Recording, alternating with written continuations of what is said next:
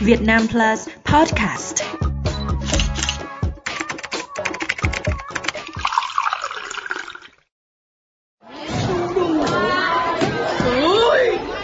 Bạo lực học đường không còn là vấn đề mới, nhưng các vụ việc có chiều hướng ngày càng xuất hiện nhiều hơn ở lứa tuổi tiểu học và đầu trung học cơ sở.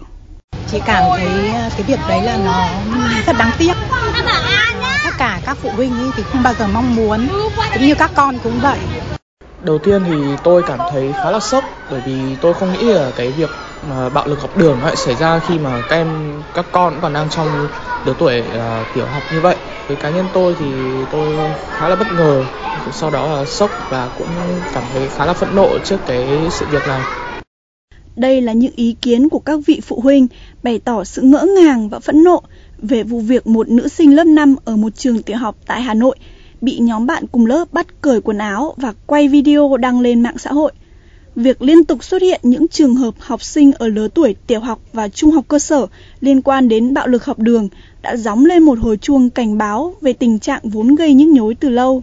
Theo thống kê của Bộ Giáo dục và Đào tạo, có một nghìn sáu trăm đến một nghìn tám trăm vụ bạo lực học đường xảy ra mỗi năm. Đáng lo ngại hơn, theo thống kê của Bộ Công an, trước kia tội phạm giết người trong độ tuổi từ ba mươi đến bốn mươi lăm chiếm số lượng cao nhất, bây giờ giảm còn ba mươi tư phần trăm. Trong khi đó, độ tuổi mười tám đến dưới ba mươi chiếm bốn mươi mốt phần trăm và độ tuổi từ mười bốn đến dưới mười tám chiếm đến mười bảy phần trăm. Chỉ tính riêng bốn tháng đầu năm nay, các cuộc gọi đến Tổng đài Quốc gia Bảo vệ Trẻ Em một một một liên quan đến bạo lực học đường đã tăng mười một phần trăm so với cùng kỳ năm ngoái. Những tưởng rằng bạo lực học đường chỉ xảy ra ở những học sinh lớp lớn khối trung học cơ sở, trung học phổ thông. Thế nhưng giờ đây, nó lại đang len lỏi vào trong cả môi trường tiểu học và thậm chí cả các lớp mầm non. À, lớp em cũng có vài vụ tẩy chay nhau, cũng như là xa lánh nhau, nhưng mà bạn ấy cũng có vài người chơi với bạn đấy. Và bạn ấy cũng cố gắng để bạn ấy học tốt, xong bạn ấy vẫn giữ phong độ và được cô khen nhiều ạ. Ví dụ như hồi mẫu giáo là em bị các bạn tẩy chay vì kiểu là trông em béo lúc đấy quá ấy. Nên là lúc ấy em cũng buồn, có mỗi là cả mấy bạn gái nữa vậy cũng chơi với em. Ờ, là hồi mẫu giáo là tại em không không giống mọi người nên là em hay bị uh, body shaming, xong rồi bị bị cô ghét các thứ. Chắc chắn ngoài kia vẫn còn nhiều đứa trẻ đang từng ngày, từng giờ phải trải qua những cảm giác đau đớn về tinh thần, thậm chí là về thể xác bởi bạo lực học đường. Những đứa trẻ trên cổ áo đồng phục vẫn còn đang đeo chiếc khoan quàng đỏ đội viên, vẫn ở cái tuổi ăn chưa no, lo chưa tới, cái tuổi đáng ra nên được học hỏi những điều mới lạ và đẹp đẽ về thế giới xung quanh, thì lại phải chịu những tổn thương từ người khác bởi những lý do tưởng chừng như rất nhỏ. Ừ, tớ vẫn nhớ là hồi mà tớ lên cấp hai, lúc sáu ấy, tớ có làm học sinh của một trường cấp hai khá là nổi tiếng ở Hà Nội. Và sau khoảng, khoảng thời gian tớ đã chơi với một nhóm ở trong đó. Bọn tớ cũng hay đi chơi với nhau và các bạn ấy cũng hay trêu đùa tớ. Và càng ngày thì cái mức độ của cái việc trêu đùa này nó càng tăng lên. Các bạn cũng hay kiếm cớ để có thể làm tớ cảm thấy bị xấu hổ trước mọi người ấy. Và cho đến một ngày có một sự việc xảy ra như sau là các bạn ấy có truyền nhau những bức ảnh hồi bé các bạn ấy. Thì mọi người cũng uh, cười đùa nhau một cách bình thường thôi. Thì tớ cũng cười đùa, tớ cũng hùa theo như thế. Thì các bạn ấy lại lấy lý do đó để có thể nói những lời khó nghe với tớ.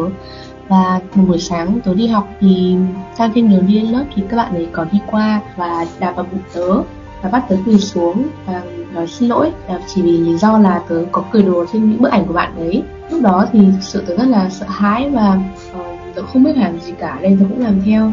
Từ đấy thì tớ có xin được số điện thoại của à, các bố mẹ bạn ý. Thì tớ có nhắn tin cho mẹ bạn ý để um, kể cho mẹ bạn ý nghe là um, bạn ý đã trêu tớ như thế. Mà đến ngày hôm sau khi mà tớ tan học thì các bạn ý lại rủ nhau qua lớp tớ để có thể nói những lời khó nghe và mặt sát tớ tiếp. Và trong những ngày hôm sau, cái khoảng thời gian đấy tớ cảm thấy khá là mệt mỏi và lo lắng khi phải đến trường. Và khi tan học tớ cũng phải đi một cách rất là lén lút để có thể không chạm mặt các bạn đó. Bạo lực học đường có thể bao gồm các hình thức như bạo lực thể chất, bạo lực tinh thần, bạo lực tình dục hay bạo lực trên mạng xã hội. Dù bằng bất kỳ hình thức nào thì hậu quả của nó để lại cho nạn nhân là bóng ma tâm lý không bao giờ biến mất được. Cái đoạn đấy thì tớ không nói bố mẹ, bởi vì tớ không muốn bố mẹ nghĩ tớ là con đi học kiểu gì hay con đối xử các bạn thế nào mà để các bạn ghét mình như thế. Thế nên là tớ đã quyết định giữ trong lòng. Vì nó để lại một cái ám ảnh khá là lớn trong lòng tớ ấy. Thế nên là khi bước vào những môi trường mới và kết thêm nhiều mối quan hệ mới, tớ vẫn cảm thấy khá là e ngại và tự ti. Bởi vì mình không biết là mình phải nói gì hay là mình phải hành xử như thế nào để có thể vừa lòng với mọi người hay là để được mọi người quý, mọi người chấp nhận ấy. Các em ở lứa tuổi này luôn có tính tò mò với những cái mới, chưa nhận thức được cái đúng, cái sai. Vì vậy, cha mẹ hãy trở thành những người bạn của trẻ, giúp trẻ dễ dàng mở lòng hơn khi nói lên suy nghĩ của mình.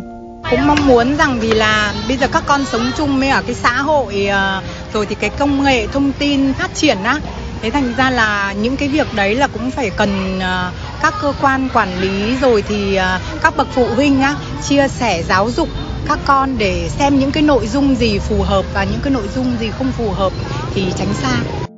Là mình cũng cần phải kiểm soát đấy, kể cả phụ huynh cũng phải phối hợp tích cực với cả nhà trường. Tôi thì cũng hay rủ cháu và con trai tôi cuối tuần cả gia đình đi uống cà phê tâm sự với nhau để xem các con có cái tâm tư như thế nào. Thì nếu mà mình nhận ra những cái sai lệch thì mình cùng vợ sẽ bắt đầu nắn chỉnh dần để tránh cháu gặp phải cũng như là gây ra những hành động sai lầm đến với những người xung quanh. Bên cạnh sự cố gắng của phụ huynh còn cần có sự chung tay của phía nhà trường, đặc biệt là thầy cô trực tiếp dẫn dắt các em. Vì theo tiến sĩ Dorothy Ispilich, giáo sư tâm lý giáo dục tại Đại học Illinois Chicago cho biết, con trẻ thường dành nhiều thời gian ở trường hơn là ở nhà. Vì vậy, trường học đóng vai trò then chốt trong việc tạo ra môi trường học đường tích cực. Không chỉ là nơi dạy kiến thức, trường học còn phải là nơi giáo dục đạo đức, tích cực đẩy mạnh phong trào ngoại khóa, tạo điều kiện cho học sinh thể hiện mình theo nhiều khía cạnh tốt hơn, chứ không phải dùng bạo lực để thể hiện. Mâu thuẫn cá nhân là điều không thể tránh khỏi dù ở độ tuổi nào, nhưng với những học sinh tiểu học và trung học cơ sở, kỹ năng sống của các em còn chưa đủ. Việc quan tâm, lắng nghe từ cha mẹ, thầy cô và nhà trường là những bước đi quan trọng dẫn lối cho các em. Đứa trẻ nào cũng xứng đáng có một tuổi thơ hạnh phúc. Trường học nên là nơi vun đắp những kỷ niệm đáng nhớ, chứ không phải là nơi chôn vùi những ký ức mà các em muốn quên đi.